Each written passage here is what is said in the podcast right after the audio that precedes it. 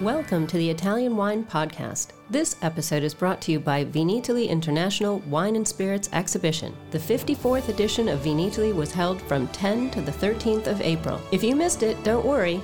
Go to vinitalyplus.com for on demand recordings of all the sessions from the exhibition. And remember to save the date. The next edition of Vinitaly will be held from the 2nd to the 5th of April 2023.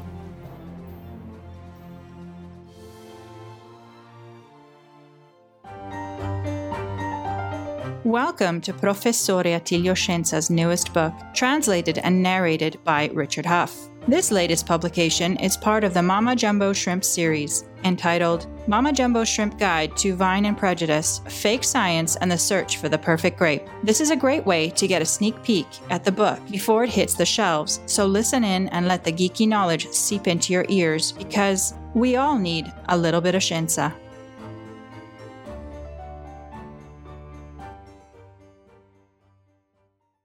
Chapter 5 How are vine species identified and classified?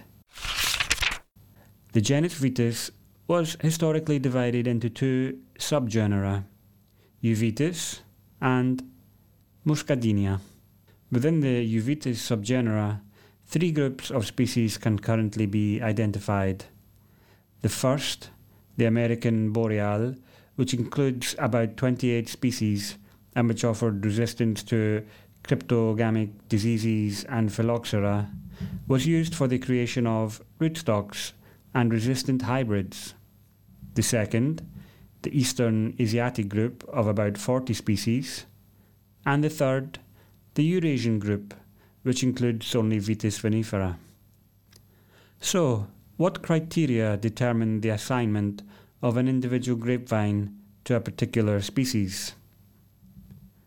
Ernest Mayr, the renowned German American epistemologist, answered the question in a provocative way, stating that the difference between two species is as clear as that between the lion and the tiger.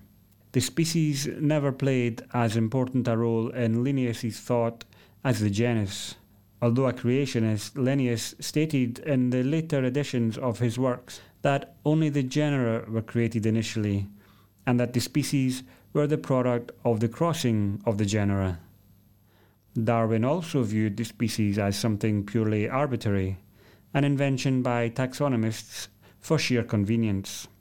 The transition from a morphological concept of species, which focused on the physical form and external structure, to the more biological approach adopted by British naturalist Alfred Wallace was based on the fact that a species is a population occupying a specific niche in nature and reproductively isolated from other species.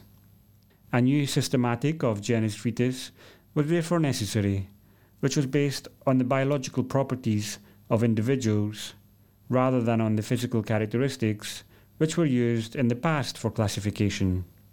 The terminology must also be adapted by introducing the term ecospecies and ecotype to define the degree of interaction of an individual within a particular habitat, and of coenospecies for those species capable of exchanging genes among themselves, an aspect that characterizes sympatric populations. That is, two related species or populations that exist in the same geographic area and so frequently encounter one another. Through breeding, it is thus possible to transform species into populations and remove the differences between Eurasian and North American species, recomposing that geographical integrity and genetic continuity interrupted by the tectonics of the continents and by glaciations. Although the methods of molecular biology have greatly improved the possibility of studying the relationships between species, the results of interspecific hybridization and introgressive hybridization are still difficult to interpret. The frequency of such phenomena calls into question the standard paradigm of evolutionary theory, represented by classical phylogenetic models. Spontaneous hybridization, or crossbreeding events, have occurred both in the distant past and more recently, for example, in response to climate change.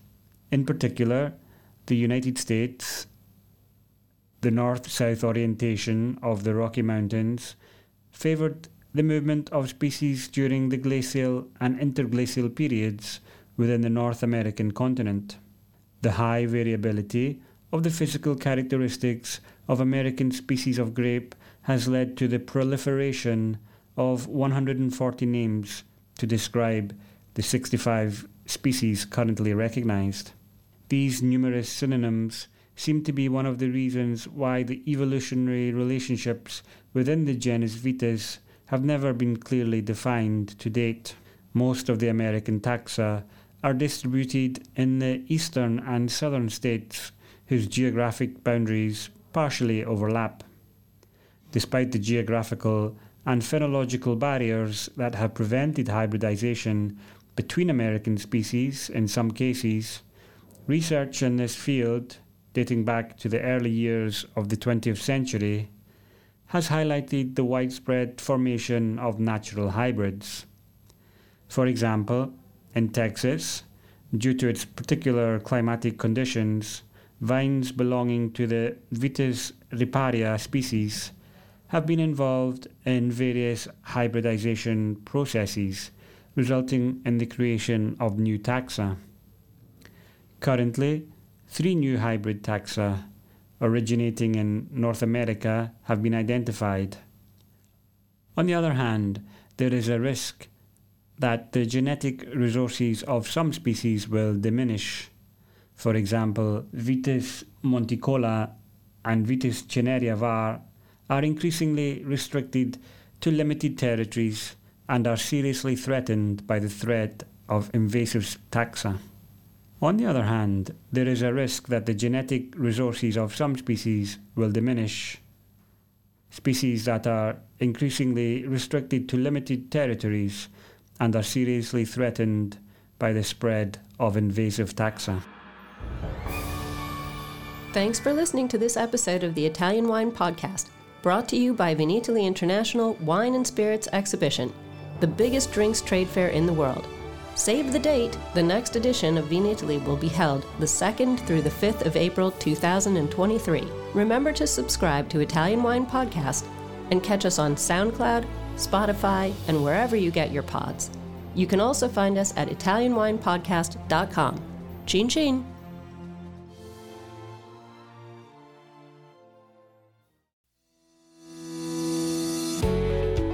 Guys. I'm Joy Livingston, and I am the producer of the Italian Wine Podcast. Thank you for listening. We are the only wine podcast that has been doing a daily show since the pandemic began. This is a labor of love, and we are committed to bringing you free content every day. Of course, this takes time and effort, not to mention the cost of equipment, production, and editing. We would be grateful for your donations, suggestions, requests, and ideas. For more information on how to get in touch, go to ItalianWinePodcast.com.